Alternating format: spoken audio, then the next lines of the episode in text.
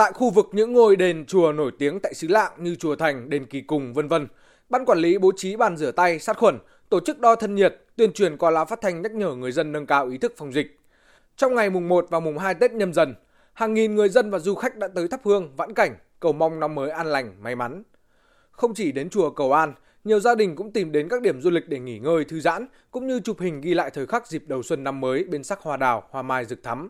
Anh Hoàng Minh Vũ, một người dân đến từ tỉnh Bắc Giang, chia sẻ. Năm nay là năm đầu tiên mà tôi được ăn Tết ở trên xứ Lạng với bà ngoại và trong cái thời tiết lạnh đặc trưng như thế này được đi lễ chùa vãn cảnh này thực sự là rất là có ý nghĩa đối với tôi. Nó khác hẳn so với hàng năm mà tôi được trải nghiệm cái Tết ở quê nhà mình.